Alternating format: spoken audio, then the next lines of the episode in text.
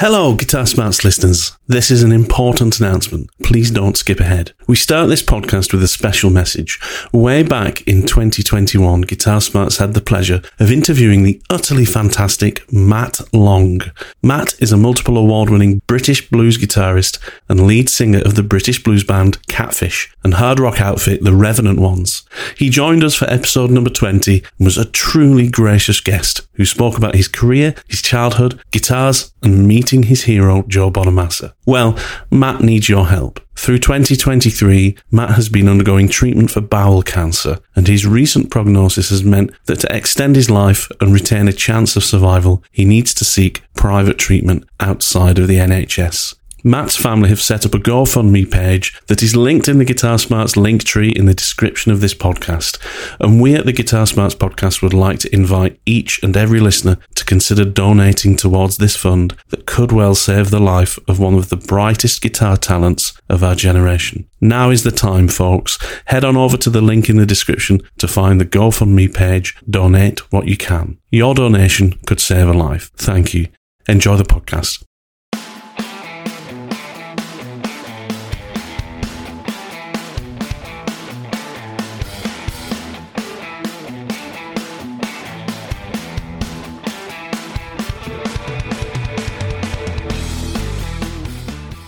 Greetings! Welcome to the first episode of the Guitar Smarts podcast. We are Matt and Kiran.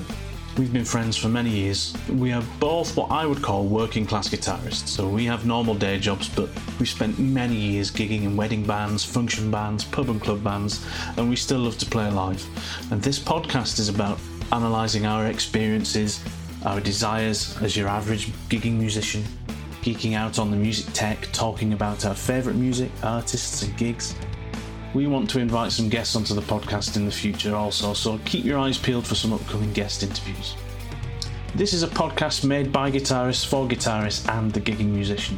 Professionals, amateurs, beginners, all are welcome here. We're on social media too, so come and join our communities on Facebook and Instagram for more information. Give us a like, say hello, tell us what you think of the podcast, give us some ideas for show topics in the future as well. We're kicking off episode number one with a brief introduction about ourselves, and then we're going to spend some time discussing one of our favourite topics cheap gear. Never has there been a better time to get quality instruments, amps, and other gear for such an inexpensive cost. And we talk about our experience with cheap gear and some of our favourite items. Remember, if you like what you hear, subscribe to the podcast in your preferred podcast app so you don't miss a show. Anyway, let's get to it. Well, let's let's make a start. All right, mate. Let's introduce ourselves, I guess, for the first time. Yeah, so so we so we should we should give an intro of who we are, shouldn't we? And Yes. why we like talking why, why we like talking about guitars all the time. Who are we? Uh, so, do you want to go first? Do you want me to Yeah? I'll make a start. So I'm Matt. I'm a, and I've made a note here to specifically say that I'm a non-professional guitarist, not an amateur guitarist. I think there's a Yes, distinction between the two. difference. I'm a non-professional guitarist. I've been playing for about 25 years, um, and I, I'd never really had a real um, in, intention to be a professional guitarist. Anyway, there was a period of time in my 20s when I thought, you know, I'm going to go and study music and become a professional guitarist, but uh, I realised it wasn't for me. I didn't want to do it. I enjoyed it too much to want to make a, a job out of it, you know. Hmm. So that's, you know, I've been playing for about 25 years. What inspired me to play? So the first thing I saw, which fascinated me about a guitar, was in my dad's record collection, he had the Eric Clapton Slow Hand album, which just Oh. it's just a picture of Blackie, Yeah. the, the Strat, you know. I thought, oh, that looks incredibly cool. What is it? It's a guitar. And then that was around the time that Unplugged came out. So Hmm. Clapton Unplugged and then From the Cradle were the two albums that made me want to play guitar. And that says a lot about my inspiration, I guess, as a guitarist and what kind of, you know, how I like to play and what are things I reference when I'm thinking about playing guitar. But since then, you know, 25 years later, my um, you know, my influences are much more eclectic than that. I love a lot of different types of music, a lot of different styles, genres, ages, old and new. Um, and I guess this, for me, is about having those conversations about music and and about guitars and about equipment and everything that you want to geek about and talk about. Um, and that's that's me, I guess. I'm going to ask you more about that in a minute Yeah, because I. I think you're, I, I think you're I think you're being modest. You, you've, you've been very you've been very modest, and having having played and gigged with you for, for a number of years, um, there, there's a lot more underneath that, that modest statement that you, that you said. Uh, and I know having uh, spent many a, uh, a year gigging with you, but then also chatting to you, you know, as we set up or between sets and things, that you know this is this is a real passion for you, and and your your knowledge of the subject is great, and you've got a you know you've got a really nicely rounded view of of, of what it means to be a uh, you know a performing musician, as well as a, a good sensibility and very good technical knowledge about gear and things, and we're, we're going to get into all of that at, at some point for sure.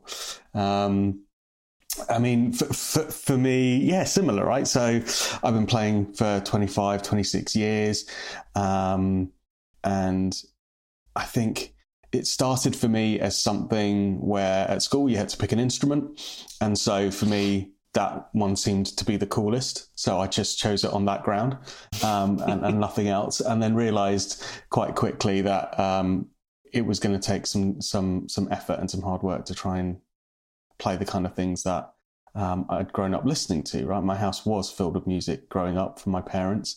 My uh, although the, this wasn't the reason that uh, that I wanted to, to to play guitar. It was just I had to pick an instrument. It wasn't until later years that I developed my own music taste. But um, and then you know, it, I think after I've been playing for a couple of years and had some kind of basic classical guitar training, it was I put down the guitar for a little bit, and it wasn't until my early teenage years when I think the whole grunge scene started to hit, and uh, Metallica's Black album of all things came out. That I was kind of inspired to pick the instrument up again and start to see if I could play some of it. And I, remember sitting down with the tab book. So this is pre YouTube, this is pre internet. Um, I think I might have had a copy of it on CD, but it might have been on on tape. And in any case, I remember sitting down with this nylon string classical and and spending months basically learning Metallica's Black album from a tab book and and with a hi-fi on a, a nylon string classical guitar. And that kind of for me showed me that this was something that I was really into because trying to do that was quite hard work. Yeah. Um, and then it, and then it just went for there. After that, I was I was hooked. I was addicted, and I started to develop my own music taste and get into different guitar heroes and people's style that I liked. And um, and then I think that background of growing up in a house filled with music and my dad's taste of you know Hendrix and Clapton and Queen and all of that started to Santana. Huge. My dad's a huge Santana fan. That started to kind of play a role in in what I started to get into on on guitar. Um, I worked in guitar shops growing up. Uh, soon after that, I, I started to get into the real geeky side of it, and that's where my love of um, kind of repairing, setting up, and trying to understand the technical side of how a guitar is put together and how it functions um, kind of came about. Is working in guitar shops and spending time with uh, you know guitar techs um, and and watching uh, these you know uh, it was one particular individual um, who owned this music shop. Who really schooled me in that and and you know um, and then got into gigging and and and you know it's it's something that is a huge part of my life and, and a passionate part of my life. And it's wonderful to you know to be able to in in now adult years have that ability to to go out and play when we can and also collect gear and uh, and and keep learning about it. That's the thing that you can you, there's so much to to learn. Um in terms of gear technology music theory setting setting up instruments and collecting them so yeah that's that's kind of my story Yeah. There's always something shiny and new, isn't there? Oh, there always is. There always is. There always is. Um, Cool. So we we thought today uh, it would be a good chance to sit down and focus on one particular topic, which I know we speak a lot about as well, which is um, how to get really great sound from sometimes really affordable gear. Mm. and and uh, it's you know the, the title of what we've tried to talk about today is you know what is the best cheap gear that we own? Do you want to kick us off as to as to, as to where we want to start? How do we want to start talking about this? Do we want to talk, talk about guitars? Do we want to talk about amps pedals? The whole thing, I think, because it's it's it's a it's a fun subject, definitely, because especially now, right? There's so much stuff out there that is really affordable, that is really worth a look. You know, and we've said before how like when when I was starting out on guitar, it was difficult to kind of find affordable equipment, you know, that was good. Um, I started off on so the first the first thing I'm going to mention is the Yamaha Pacifica. That was the first. It wasn't my first electric guitar, but it was the first electric guitar I had that really, for me, felt like something different to what I'd had previously. Hmm. My first guitar that I learned on was like a 30 pound Argos or Index, I think it was.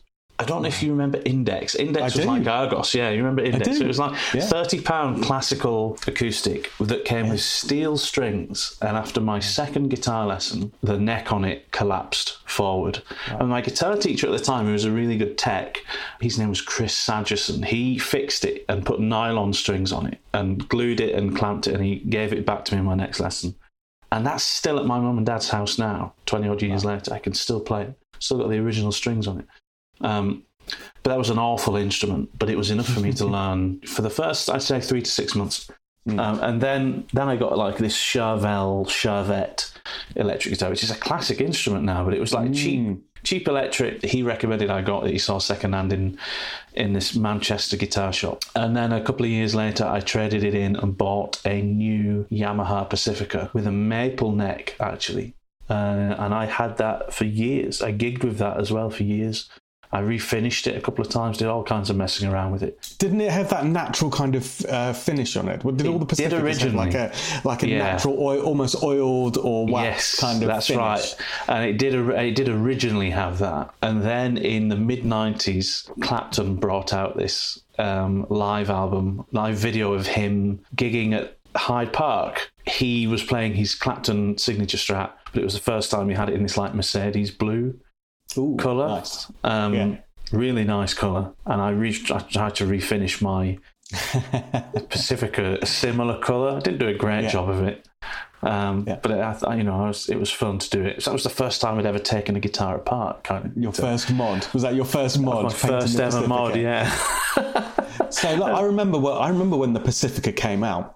Hmm. And um, I think that was, uh, uh, at least in the UK, and you know the age you would have been, you know, kind of early teenage years, maybe.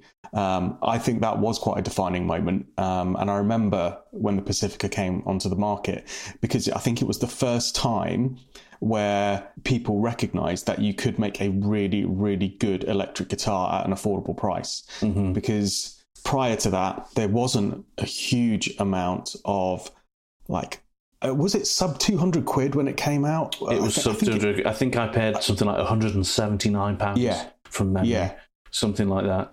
Yeah, it was, was definitely sub 200. of. which Yeah, is unheard of at the time for a, for a, for a good uh, uh, playing instrument. You know, at the time for us growing up, if we wanted, you know, you could get you could get your Fender Strats, and there was probably Mexican versions or or you know equivalent cheaper versions to the American standard kicking around, and there were certainly the Epiphone Les Pauls and things, um, which um, were probably back then going for three four hundred quid at least, but they were considered really decent guitars, and you know, growing up at that time you know, you, you couldn't afford a Gibson, even though the Gibson Les Pauls back then, the American ones, uh, I think the classics were going for like sub a thousand pounds back then. Um, Yeah. and the standards were probably just a smidge over over a grand. Mm-hmm. Um, but when that when that Pacifica came out, that was that kind of opened up, uh, you know, um, the electric guitar to to a different, you know, uh, budget uh, range uh, for people because it was almost unheard of to get such a good electric guitar. So I think Yamaha nailed it at that point and really it was a showed great guitar.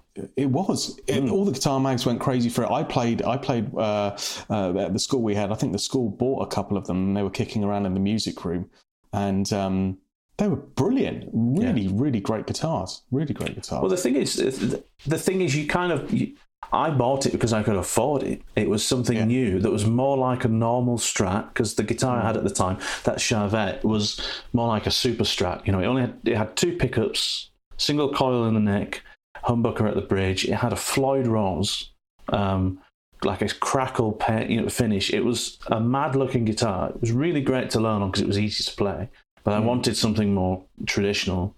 Uh, I'd been playing for a couple of years. I was getting pretty good at that age, probably about 14. So I'd saved up a little bit of money, like pocket money, and um, and I sold that Charvel to a mate of my brother's actually, who was, um, you know, playing guitar at the time and was into kind of heavy metal and stuff. He loved it. He gave me like hundred quid for it, and yeah, and I got this Pacifica, and it was it was a step up for me. It felt like a step up, but going back to, you know, why you know, why is that still a relevant guitar? And I'd have another one of those now. It's still a good Yeah. guitar because Yeah. it does represent good value for money to have guitars like that to get, you know, to, to buy instruments that are, that are sub 200 quid now because they're so well made. They're still really good from a learner's point of view. Hmm. But I think it's still really, it's still a relevant instrument to have in your arsenal, even, even if you're an experienced guitarist you know there's there's still a quality instrument well made good sound um, and it's the kind of thing i would say is good if you're if you're a gigging guitarist gigging on a weekly basis that's a good guitar to have as a backup you know if you if you're at a gig and you've got your fender strat as your first guitar and you want to take something with you as a backup a Pacifica pacifica's an ideal guitar for that so that's like Yeah. that's that's my starting point for for kind of you know a discussion point around good value instruments or good value kit. Yamaha Pacifica's been around for twenty odd years, and it's still one of the best value guitars you can get. I think outside of the So what what happened to your one? Did you keep it? Have you still you've still got it somewhere, or or, or you sold it? Do you know what? I can't remember. Wow. So it could, be, it, could, it could be at your parents' house somewhere. Or you Could you be. It might be in the loft. it, uh, It might be in the how loft. much? Wow. Um, um, yeah, I haven't played it for a long time, um, but that that is you know that that that was a really great guitar. So sorry to interrupt this super interesting conversation. However, if you've made it this far, you should probably subscribe to the Guitar Smarts podcast. You can do that in your favorite podcast app. Go and do that now, and then come back to the show. Let's get back to it. I guess now, if you're kind of playing guitar, you've got there's a lot of information about hmm. all the other things, effects and amps, multi effects pedals, all kinds of accessories and kits and things like that. I kind of feel a little bit lucky that I grew up at a time playing guitar at a time where you could only really get all that information through magazines. So you're kind of spoon fed. You know, now I can go and read two, three years worth of magazines information in one minute, you know, on Music Radar or some other website. Yeah. So you're kind of bombarded, I guess, with all these options if you're just learning and starting out now. As back then, I, I went through the whole stage of learning and getting pretty good at guitar before I realised there were so many options for other things you can get, like effects pedals and, and amps you and know stuff what? like I, that. I, I relate to what you're saying actually because I, I there's there's there's massive advantages of having the uh, accessibility to to kind of YouTube and online resources now and how technology and the affordability of that technology has moved on, but. I, I relate exactly to what you're saying. I've I found it quite a nice way to be able to um, like incrementally build my knowledge back then Mm-hmm. because you know multi effects pedals and things like that were only in their infancy really you, Yeah. could- you know the, the touring guys had the big kind of rack mount things and you know Alesis Quadraverbs and stuff like that Mm-hmm. all, all of, but again that wasn't really practical for a for a young kid gigging in a band but then Mm-hmm. the you know uh, pedals started to, to come out, but multi effects units from the likes of Zoom and Boss and, and companies like that started to come Mm-hmm. out. And it was a nice kind of introduction to start accessing Yeah. all of this stuff. I can imagine now if you're if you're setting out. It must be quite daunting the, the, the plethora of, of technology, pedals, guitars, amps available to kind of go where do I where do I even begin? We we didn't have as much uh, choice or variety within within you know certain price brackets when we were starting out. So you kind of nicely built it in an incremental way that then made sense. Um, at least that's how I feel about it. Yeah. Maybe maybe it was a slower rate of progression. Maybe people starting out today, um, you know, have an acceler- accelerated way of learning all of this technology and, and gear because you know there's so much available now. I don't know. Mm. Yeah, definitely. Well, actually, funny enough, I didn't even have a guitar amp until I first started gigging. Um, and Roadrunner, the band that we used to be in, that was my first Mm. ever gig. You know, I'd been playing Mm. guitar for, you know, um, probably a good 15 years at that point, and I'd never really been in anything more than a bedroom guitarist up at that point, even after studying. You know, even when I was Yeah. studying music for for a few years, I was playing live with students, but I was never in a band. Um, and whenever we were playing live with students, we were using like the college's equipment. You know, got you for amps and stuff. So I, I grew up with a, I had a little 10 watt practice amp when I was starting. And then after a couple of years, not long after I got the Yamaha Pacifica, I got this Korg mm. multi FX unit. Mm. Um, and that was what I played through for forever, you know. And then when I got the gig with Roadrunner, I bought a, and this is the second kind of budget bit of kit that for me was amazing. I got this Tech 21 uh, trademark 60 amplifier, mm. which was a mm. transistor amplifier. Not an expensive bit of kit at all. It was 60 watt, perfectly giggable. Uh, two channel, kind of had like a vintage voiced mm. channel that was more cleany, kind of Fendery, and then a more um, British voiced high gain channel. I just used the, the the Fendery kind of channel the whole time, and that was my gigging amp for years nothing else, you know, and it sounded fantastic. It was a really great, it's very kind of, you know, um, traditional valve kind of sounding, but it wasn't a valve amp. It was super reliable, super lightweight. Um, and that was a really great amplifier. And I, I was gigging with uh, an Epiphone Les Paul, and that uh, I was gigging with a sub five hundred pound rig, you yeah. know, for years, and and loved it, you know. Was, I was, amazed that that Tech 21 wasn't wasn't a valve amp when I first heard it. It, it, it really was, you know, a great sounding amp. Um, for not not for a solid state amp, just full stop. It was a great great sounding amp and really yeah. really good piece of well, kit. Tech Twenty One were renowned and still are, I guess, for the kind of preamp technology. You know, a lot of bassists and a lot of studios still use a lot of Tech Twenty One equipment uh, for their preamps and DIs and things like that. And they were really, really great on that area of technology of solid mm. state, um, you know, preamplification technology. So that mm. the trademark series, I think, was one of the first forays into the guitar amplification market where they applied the knowledge in, you know, preamp technology. And man, really worked. And uh, I had that amp for a long time. It's not so long ago that I traded in actually you know, only three or four years ago, I think. Mm. I traded it in, maybe even less, um, for another cheap amp. I've always bought cheap stuff. I've never had anything expensive really. For a mixture of a mixture of um, you know not having the resources to, not wanting to go into debt, and um, not need not being able to justify. I mean, I, am hmm. not. I've never been a professional guitarist, so in my mind, I've always been, ah, how can I justify spending so much money on something that for me is almost gratuitous in that sense? You know, if it hmm. to me is just a, I know it's silly. I should treat myself from time to time, but still, I've always kind of thought I'm a little bit tight, but also I can't. If if I can't justify it, what can I justify? And then, you know, actually now, as we've discussed before, the options in the kind of the budget market are so great anyway. Yeah. And kind of, I've always been yeah. kind of like, well, I could have like, you know, for the cost of an expensive thing, I can have three or four budget things and still really enjoy them. You know, I balance, would love to hear you play through a really expensive rig. so would I. I really, yeah, yeah. Because I've only ever heard you play through modest stuff, and you know, I'm not blowing a smoke up your ass. You're an incredible player.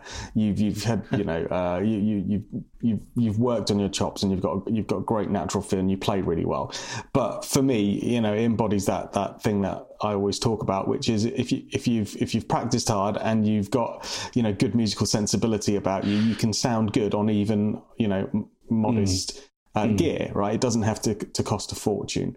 Um, I've seen plenty of players uh, over the years uh, who have got the opposite, which is they've got phenomenal gear, really expensive stuff, but not necessarily the the, the feel or haven't invested enough in their mm. practicing or playing to mm. uh, you know to get to the standard that you are, right? And mm. um, and that and that's fine. They're they're on their own kind of musical journey as well. But I, I, I, I wonder what you would sound like through like a, a ten grand rig. I, I, you know, and you know what my hypothesis is is um, I think I think you, I, I am not sure you would sound or uh, make any uh, more of an impact than you do on your modest gear because mm.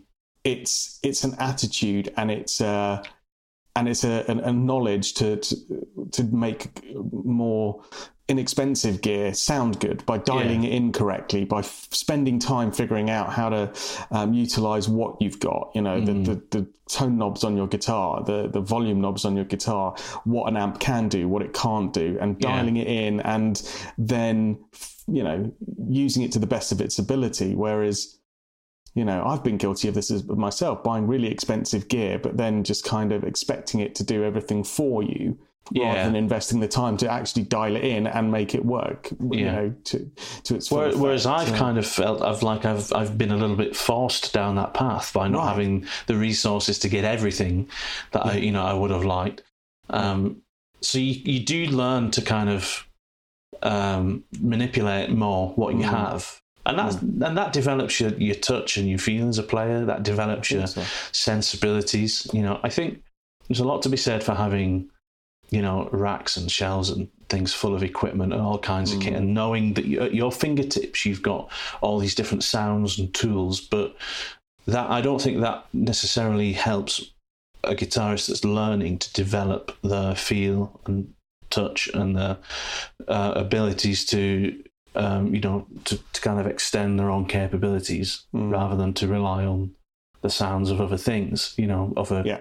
tools um, but I guess there's some guitarists that have made a career out of that. You know, thinking of Edge mm. from U2, mm. you know, whose sound yeah. is almost entirely, you know, based on. I'm sure some people would argue it isn't, but his sound is almost entirely based on, you know, the interaction between what he plays and the delay effects that he uses. Yeah. To create, yeah. you know, these patterns and things like that. But that's which is an art cool. form in that itself, cool, right? Yeah. And and it's a style of playing in itself. But yeah. for uh, for me, I was never somebody that was massively into huge amount of effects. I, um, for a period in my teenage years and through the, the, the, grunge kind of phase, yes, there was certain little effects that, that I liked, but mostly it was me going out with a uh, a modestly priced Marshall, a Les Paul, mm-hmm. and, and a wah pedal. Mm. and and some reverb, and that that was that was enough um, yeah. to play in the kind of rock bands um, that I, that I was in.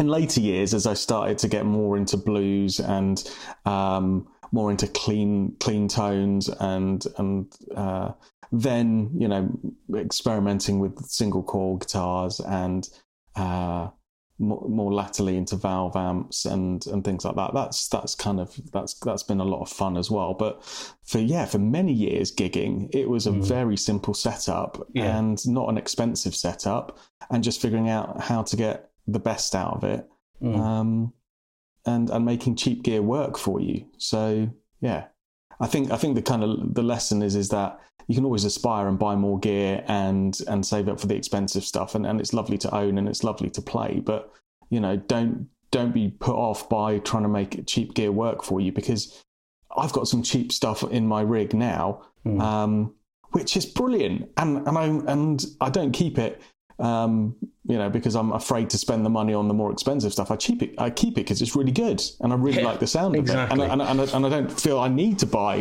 uh, mm. the the more expensive version uh, mm. or you know anything different. Yeah, and I, I, am also kind of, um, I, I, I think I'm, I'm, part of me is glad that I'm not spoiled by it. You know, mm. like having something really expensive that you know this is is the you know the best it can be. You know, if I had a really expensive two, three, four thousand pound guitar that was just perfect, then I worry that anything less than that would feel, you know, wouldn't feel good to to play anymore. Whereas, yeah, you know, now you know the guitars I have are pretty much the most expensive guitars I've ever owned, and they're all, you know, five hundred quid guitars. And yeah. I don't feel like when I play them that I'm missing out on something. I don't feel like no. I'm missing out on a better quality instrument because I'm not no. spoiled by something. And I also don't no. feel like when I when I've gigged, anybody's ever gone, well, you know, great guitarist, but should have a better guitar. Uh, nobody's ever thought that, you know, except maybe other guitarists who who are snobs about this kind of thing. I think cheap gear, affordable gear, is perfectly usable, giggable in professional situations, even. You know, absolutely.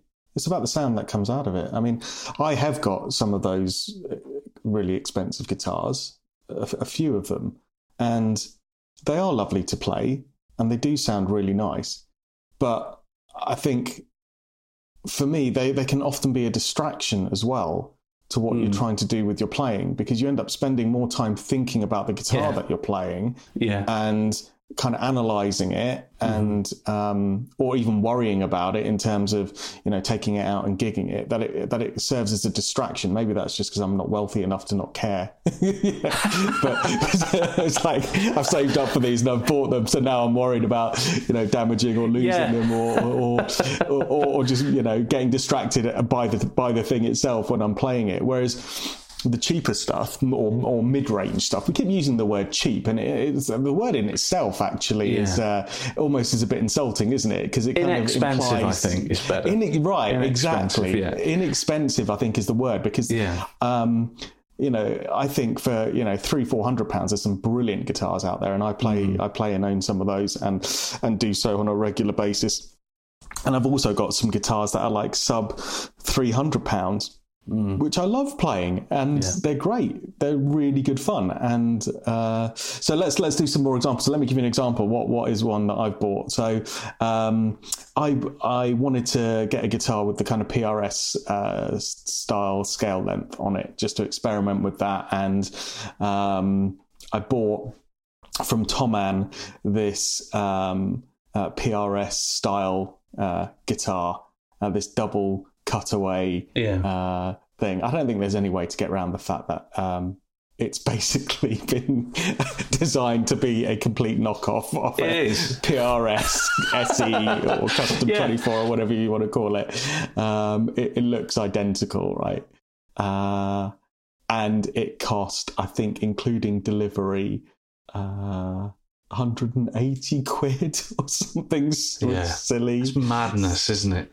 It's madness. It's, it's a brilliant guitar. It is yeah? really, really good. Honestly, it. I was surprised at how good it is in terms of the overall build quality and uh, finishing of it, um, and and how fun it is to play. Uh, it needed a decent setup um, for sure. Yeah. Um, but after I'd done that, it's a really great guitar that I would have no issue about taking out to a jam night or or having as a second guitar at a, at a gig. Um, yeah, absolutely. Can I play devil's advocate? If you were to look really, really closely at it, yeah. what would you yeah. criticize? Okay, that's a good question. So, uh, pl- plenty of things, right? If if I look at it with a critical eye mm-hmm. uh, to compare it to a real PRS, because yeah, that's probably how I would look to critique it. If I if I if I didn't know what it was based on, I would mm-hmm. I would I wouldn't have as much points to to critique it on, right? Mm-hmm. So if I look at it, first thing you notice is that it's it's tried to replicate those really heavily flamed maple tops mm-hmm. that you see on PRS. That PRS are famed for that are beautiful bits of wood, and and and they just pop. This one it looks like an approximation of that. It's, it's not quite got that premium mm-hmm. finish, but then again, it was 180 quid guitar, so I'm amazed that it looks as good as it does, yeah. considering the price point. So, um, if I was critical about it, you know, it. Uh, I was amazed that the fret ends were so smooth and, and, and well finished when I got it. I was expecting to have to kind of, um, you know, sort all of that out, but but mm. but it was fine. I was expecting that the electronics on it would be really ropey and the pickups would be cheap and, and not great sounding. They're not. They're airy. Uh, they're they're they're nice. Um, I, I I don't think it coil splits um, as well as a as a real PRS. The single tone single coil tones on it are are good, but they're not they're not amazing. It's okay. It's passable.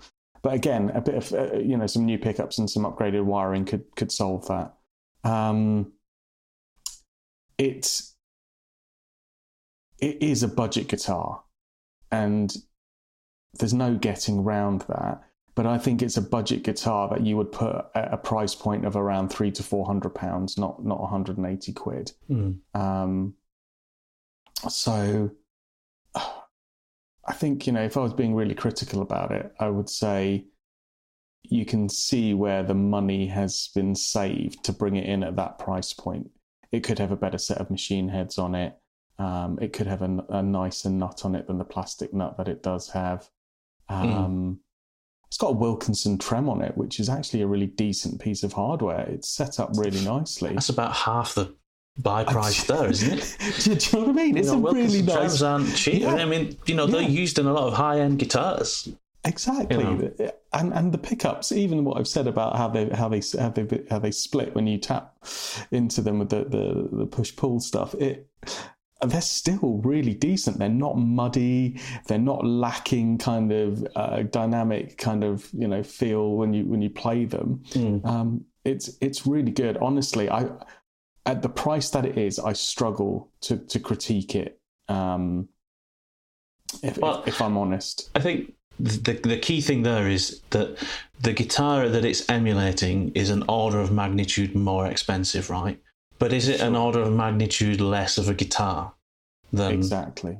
And it isn't, is it? And I think that that's the that's the other thing when we talk about kind of value or inexpensive equipment is it's not just the fact that it's more attainable, um, but it's you do get diminishing returns the more you spend. I think there's some Definitely. some bits of kit that you know are you know they're clearly the reason they're so expensive, the reason they cost so much is you know, is clear and there's nothing like them. You know, you, you, you think about things like Dumble amplifiers or, mm. you know, certain vintage things that, you know, are just unattainable. Clearly, you can't compare some things with, you know, you know, not everything's apples for apples, but but that, that's that's the key thing for me with um, inexpensive equipment is you get a vibe of something for such a, a fraction of the cost, and sometimes that vibe is enough to you know to kind of satisfy what you want, really, isn't it? It's you know, if yeah. you want to, like you said, if you wanted a PRS style guitar,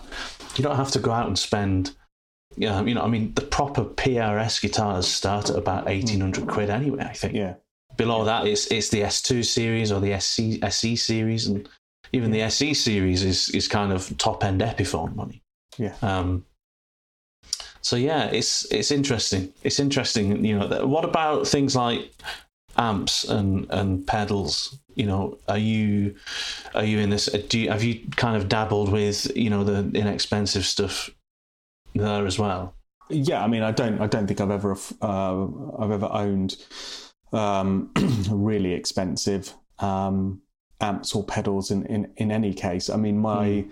my main gigging amp now is a 40 watt Fender Blues Deluxe, which I've had modded with upgraded speakers, uh, upgraded speaker, because um, the stock Eminence speaker that it comes with was very, very brittle, very yeah. harsh.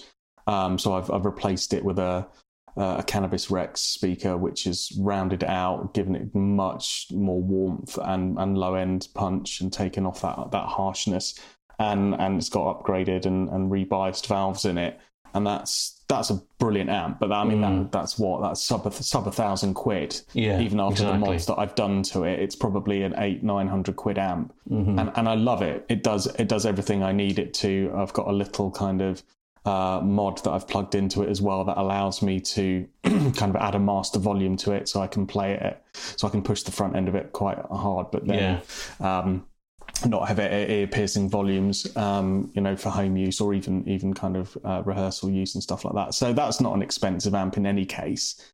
Um, but it, I, I, would say, you know, it's it's not a cheap amp at, at, mm. at the best part of a, a grand. Um, and pedals, yeah, I mean, I've got some, uh, you know, I've got a uh, Ibanez uh, Tube Screamer 808. I've got, you know, I've got rat pedals and, and a bunch of Boss stuff. Um, some some nice. Uh, I've got a few nice pedals as well. Um, MXR pedals, Love pedals. Um, that that are more expensive. You know, hundred quid. Mm.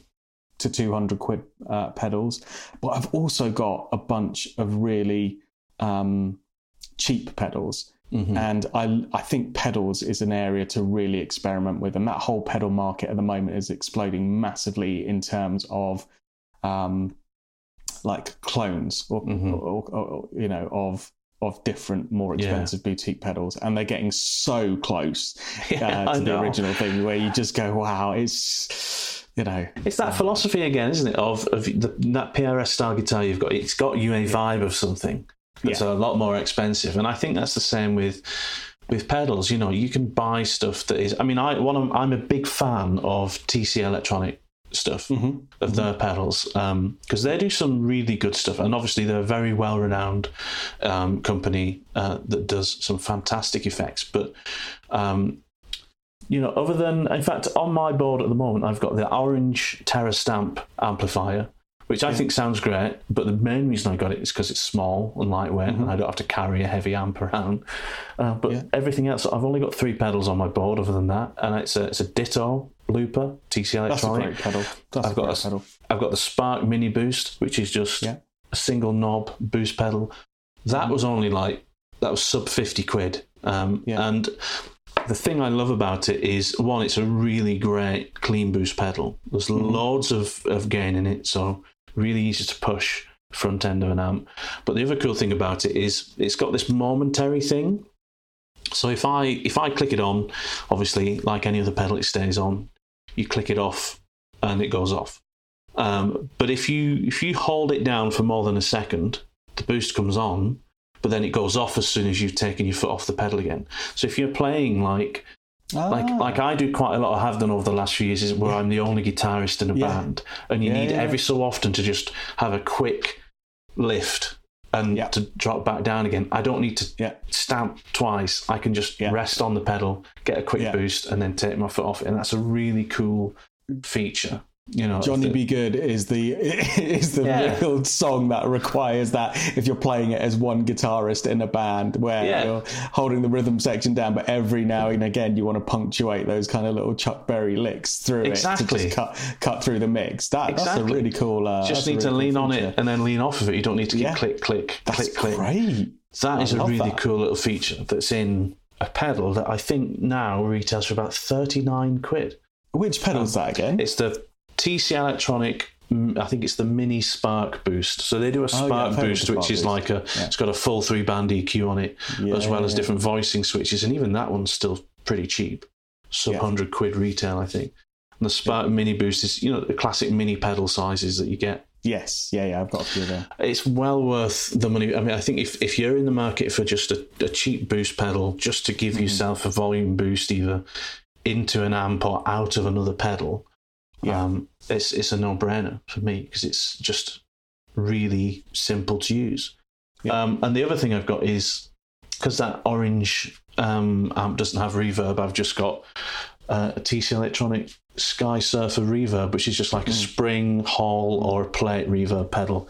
And that's from the Smorgasbord range of pedals, which is, the, I think they're all sub 50 quid. Um, Yeah. But they've got everything. There's different fuzzes, you've got different delays, analog delays, digital delays, there's reverbs, shimmer reverbs, phasers, choruses, and they all sound superb.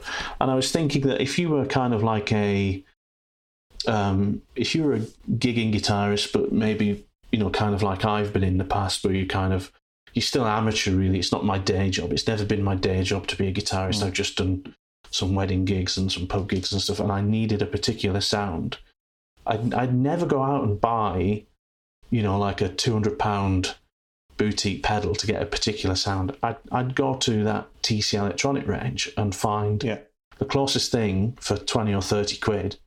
And they're built so well. They're in proper steel cases or Mm. aluminium cases and some really nice design features like um, all the connections are on the top.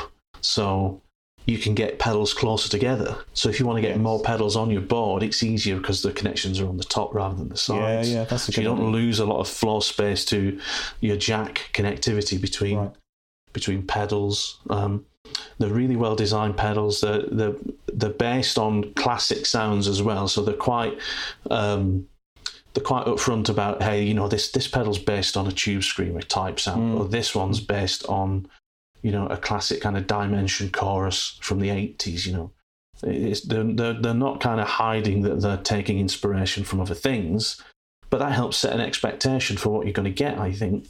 And Yeah. it's not a big investment to say, well, do you know, even if it's just for one gig, you know what, this couple they want a, their first dance to be this song, and it's really important that that, that song has a chorus, guitar part and I don't have a chorus pedal, well, I'm not going to go out and buy some boutique thing. I'm just going to get and spend 30 quid on a TC Electronic Hmm. you know, smorgasbord chorus. And you know what? For one song, everyone's going to be happy. Nobody's going to be looking at me going, "Hey, why haven't you got like an original Boss C1 on your Oh board?" god, no one, no one No apart cares. from the uber geek guitarist is going to know that. And I, I mean, you do love a minimal board, I must say. More, Yeah. more. I, am not a huge uh, user of like loads of effects at one time, but I like a little bit more um, options on my board. So, I, I, as a standard on my board, I will always have uh, a wah pedal uh, and tuner.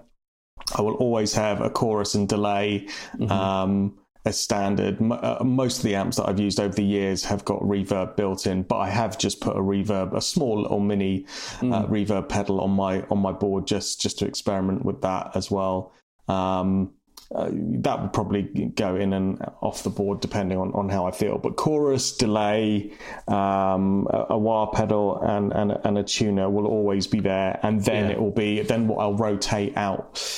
Um, and and mess around with is, is is the different drive pedals and um, kind of experiment um, there with different combinations, different kind of gain stacking of, of drive pedals. Oh, and a boost pedal as well. I do have a boost pedal uh, that I use to boost for solos and things like Yeah. that, um, uh, which sits kind of towards the end of the signal chain as well. Um, so I'll always uh, that that for me gives me a lot of versatility to be able to play most function band or pub band kind of sets and and approximate those those sounds as you know anything weird and wonderful like phasers or kind of flanges and things like that then yes i'm i'm i'm I would be in that situation where I'd be like, right, if there's a particular song, then I might just need to either pull out a multi effects unit or buy a cheap pedal just to to, to get Yeah. get through that gig. Exactly. It's something more utilitarian that's there to Yeah. serve a purpose rather than because you're inspired by sound or whether it's the best of a particular thing. You know, oh, do I need a flange? Well, what's the best out there? I'll go and try a load of different. For me, it's more about, I've always been more about um, the general vibe that something brings. You know, like Yeah. it's it's more about um, a connection you make with the sound that you, you that you, you have, and and how you want that to kind of um, influence your playing at the time. You know, like like a wah pedal. You know, I don't have to have a vintage wah pedal. If I have something, I still want to play Voodoo Child. And you know, or maybe some funk stuff. It's going to Yeah, make me yeah. feel like I'm in that kind of vibe. That's so you know, the, the more kind of sprinkles of things, you know. It's, Yeah. it's more for me about the guitar and the amp, and the pedals are just something in between that help facilitate other places you want to get to. They're not I so agree. important to me. And I think I even agree. if, if I could afford more expensive guitars, more expensive amplifiers, I still don't think I would spend more money on pedals. I'd still go No. for, you know, budget things or cheaper things. Um, I agree love with you. that I think, the, I think the diminishing, I think the diminishing returns thing is definitely yeah. uh, the, the threshold for that is, is is a lot lower with pedals, right? Because I think that the cheaper, more affordable pedals that are coming out um, that are trying to emulate or approximate or be clones of the expensive boutique pedals are getting so close now uh, that, especially in a live setting, in a mix with a band, um, it's you know some of them you wouldn't. It's it's definitely not, in my opinion, worth spending the extra two three hundred pounds unless you have idolized that pedal and, and it, you know you have to own it here's a question for you. Where where would you so we're talking about cheap gear and we're talking about uh, or, or what we should said was inexpensive gear. Where would you spend more of your money on your experience? So would you put more into uh, if you if you had like a grand to spend on getting a, a setup rig to get you out and gigging where where would you put more of it into? Would you put it into the guitar? Would you put it into the the amp or or would you would you you know use that equally across guitar amp and, and pedals what do you think Amp. makes the biggest difference amp, definitely. i agree with you I, I definitely think the amp. I think you can, you know, given the quality of what you can get in a guitar these days, you can spend. I, I mean, I'd probably go and spend like three hundred quid on a guitar, Mhm. six hundred quid on the amp, and a, Yep. and, a, and a couple of couple of cheap pedal. I mean, like I said, that that TC Electronic range for you know for hundred quid you could probably get three or four pedals. Yeah. Um, Yeah. But the amp is so important, I think, because that reacts, you know, to your playing so much. And a good amp is, I think, a good amp is better sounding but less forgiving Mm. on your playing. Um, Yeah. and I think if you're developing as a guitarist and you want to get better, the, the two things you need more than any piece of equipment is one, to play with other people, because Mm-hmm. nothing develops your playing like playing with other people. And Yeah. two is is a is is a, a an amplifier that's revealing of your playing. You know, something that really makes you hear what it is you sound like and Yeah. what it is you need to work on. You know, because a, Yeah. a cheap amplifier will still. I mean, I have a cheap amp. That orange stamp was 150 quid, but I'm past the point of worrying about, you know, whether an amp is going to help me get better as a guitarist. You know, I just want something that's lightweight and sounds decent enough for my ears, and that really does. Um, but if I was, yeah, if I had a grant to to, to buy everything I needed, um, I'd spend the majority of it on an amplifier. I think, and that's coming from the viewpoint of a developing guitarist. I think. What about you?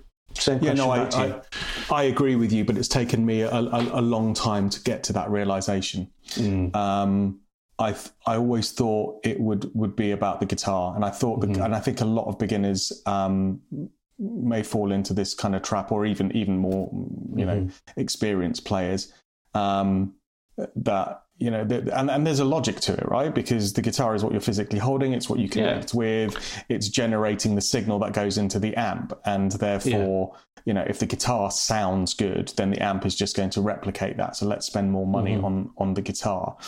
Um, and I think now where guitar manufacturing is, the availability of really well made instruments, um, you know, in the three to four hundred pound price range, and the fact that you can do inexpensive mods to, uh, you know, a budget guitar platform of 300, Mhm. 400 quid, Mhm. put in a set of, you know, uh, inexpensive but really great sounding iron gear pickups, which will run you like 35 quid a pickup, Yeah. um, uh, but sound incredible. Yeah. Um, or change the machine heads on it, or, or or just get it set up so it plays in a way that doesn't, you know, limit or fight against you, and, and is a is a joy to play.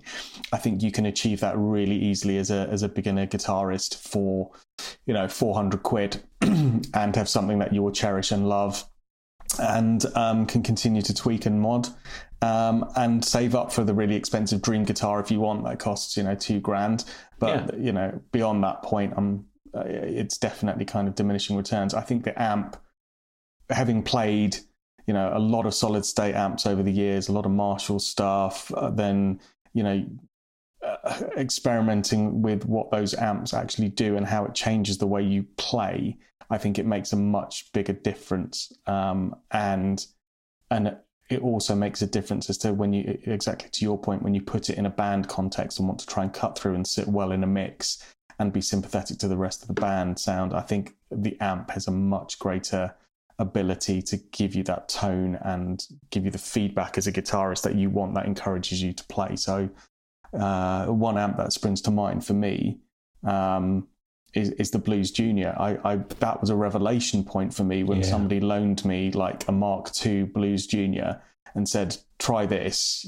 You, know, you, you sound good, and but you've never really played valve amps before. It's all been solid state or you know modeled like line six stuff through a through a PA or or through just like a, a power amp." Um, and I spent like a weekend with this this Mark II Blues Junior, and it just blew my mind. I mean, Yeah. it's 15 watts, right? But um, definitely, you know, uh, plenty of power to it, and it transformed the sound of so many of my guitars that went through it. They they just they came to life in a, Yeah. in a different way. I know Uh, some guys who, yeah. I mean, like our, our mutual friend Connor, you know, who Yeah, has, yeah. has- who's a professional guitarist, you know, has done some serious gigs and has a lot of expensive, um, you know, guitar equipment. You know, he Mm. when he's out doing his pro gigs, he's playing through custom-made Cornell amplifiers Mm. that he's had made. You know, and Cornell's made stuff for Clapton. I know he's got vintage Gibson guitar, he's got vintage Fender guitars, he's got a lot of expensive stuff. You know, mm-hmm. he he obviously you know it matters to him. But yeah. when I've gigged with him on like wedding gigs and stuff like that and functions, he rocks up with a Blues Junior, you know, yeah. and a couple of pedals, and and he he understands you know that not only is it a reliable amp, but it really is a great sounding amplifier. It's not just yeah. something within a product range. It's not just something that Fender have built to satisfy an area of the market. It's a really good quality instrument.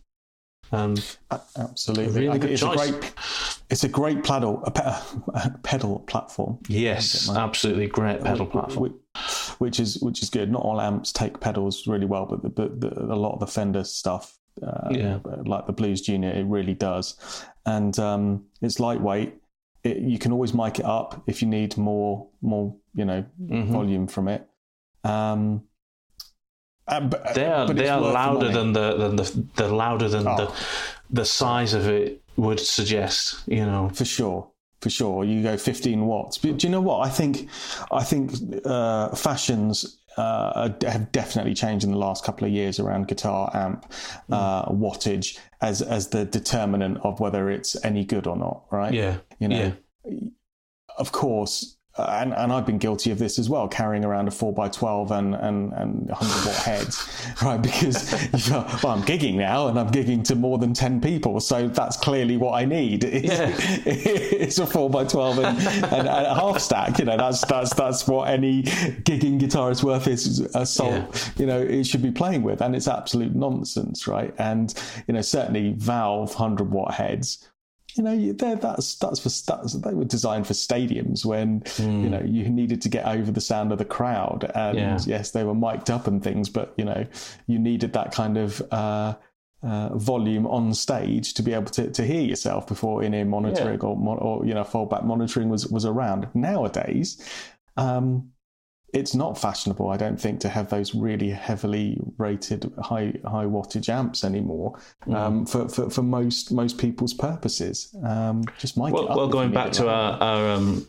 you know, going back to Connor, uh, Connor's experience of playing, you know, some big stages is that he can't hear himself anyway. They, they are, they, you know, most professional gigs now they're on silent stages, you know, so that his amplifier has to be run really low volume. Everything's going through his in ears. Some guys, you know, that's that's that's why these Kempers, Axe-Fx, people mm. like that, that's why they've really taken off with a lot of pro guitarists. It's, it's not necessarily because they sound so good, which they do. A lot of people will say they're not a substitute for the real thing, but what they give them is the ability to satisfy that silent stage requirement that a lot of venues have now, a lot of sound yeah. engineers really like, and still get top quality sound of a cranked amp in their in ears. And they barely care about the front of the house. What they care mm. about is something that sounds mm. real in their in their ears and it means that that sounds consistent from stage to stage as well you know yeah.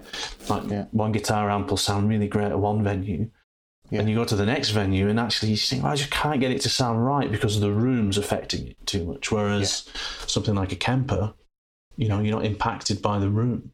So. Yeah.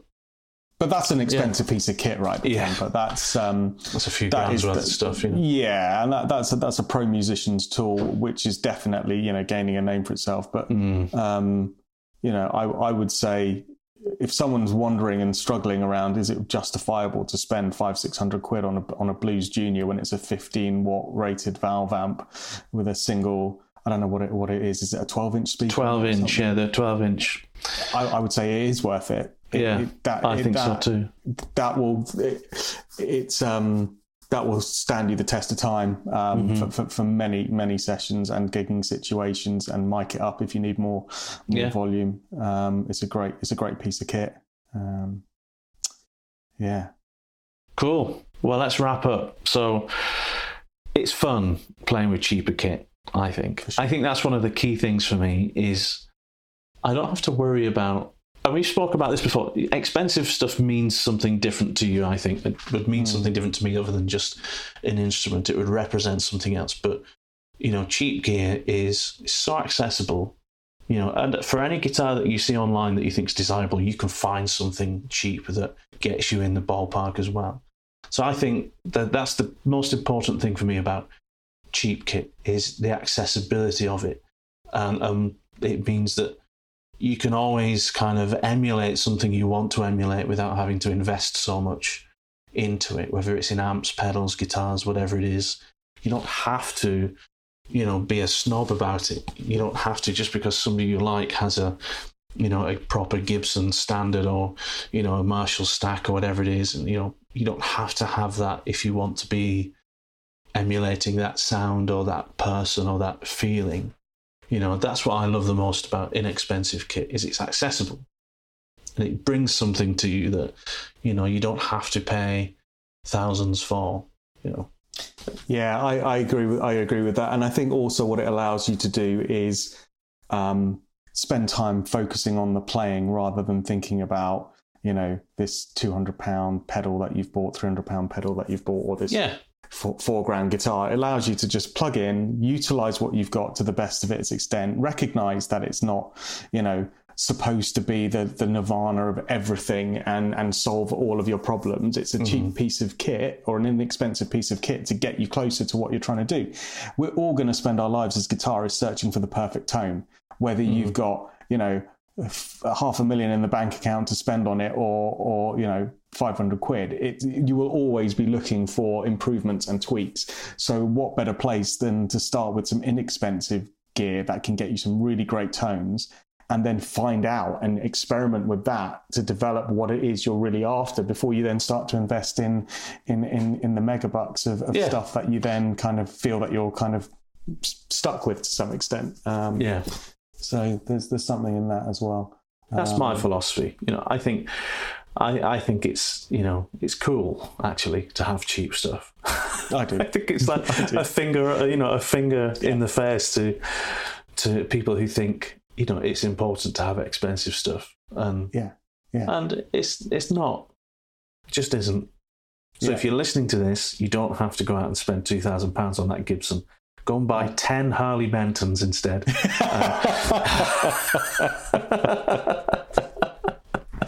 Mod them all, play with them all, throw them around, enjoy them. yeah, you know. have fun with them. Yeah, absolutely, absolutely. I agree, Matt. I agree. I think this is probably a part one. I think we could do. We could, I think we could do a part two on this. I think this could get- do a part two as well. I, I've got so many pedals that I want to talk to people about that if they're thinking about spending mega bucks like I did on some of my pedals, only to then realize that it doesn't really work for you in a live situation or with other pedals that you're running into it. Oh, and Oh, yeah. I found pedals that are just amazingly inexpensive but have delivered the goods. So we could probably Yes. run a whole session on. We should definitely do that. We should do that next. And I have more questions for you on kind of guitar technicalities, setup things, and stuff like that. Okay, cool. I've recently just restrung my Les Paul, which hasn't been strung for a while. I took strings, should make you laugh. I took the strings off of it. All the ball ends and the old strings were stuck inside the, um, you know, the Tailpiece. yeah. and I couldn't find my snips. And I was like, oh, I'll just get around to it another time. And it's been like that for months. and I just this this weekend put um, I just this weekend put some a set of nines on it for the first time. Wow. On, on, your, on, a- on a Les Paul. on a Les Paul, and it hasn't really. It feels good. I've had to adjust the height of the saddles a bit because I think with not having it attached, I think they've just kind of lost the right height. So I've got them all right. Nothing's chalking out. Feels great with nines. Cool. Really does feel snappier, almost. You know, a little bit Yeah. funkier even. Um, Yeah. And actually, it's adding a little bit of brightness that you know I think a Les Paul misses in certain Yeah. situations. So uh, it's great. We'll talk about that next time. We'll, anyway, we'll talk about that. string gauges, more guitar setup stuff, and pedals. Absolutely. Let's yeah, do sounds great. Sounds great. Awesome, Well, dude. Look, great to chat to you today, as always. As always, Matt. And um, have a good have a good rest of your week. And yeah, look forward to speaking to you more next week about about all this. Definitely looking forward to it. Cool. All right, buddy. I'll speak to you soon. Take care. All the best, Kiran. Ta-da, mate. Bye. Bye.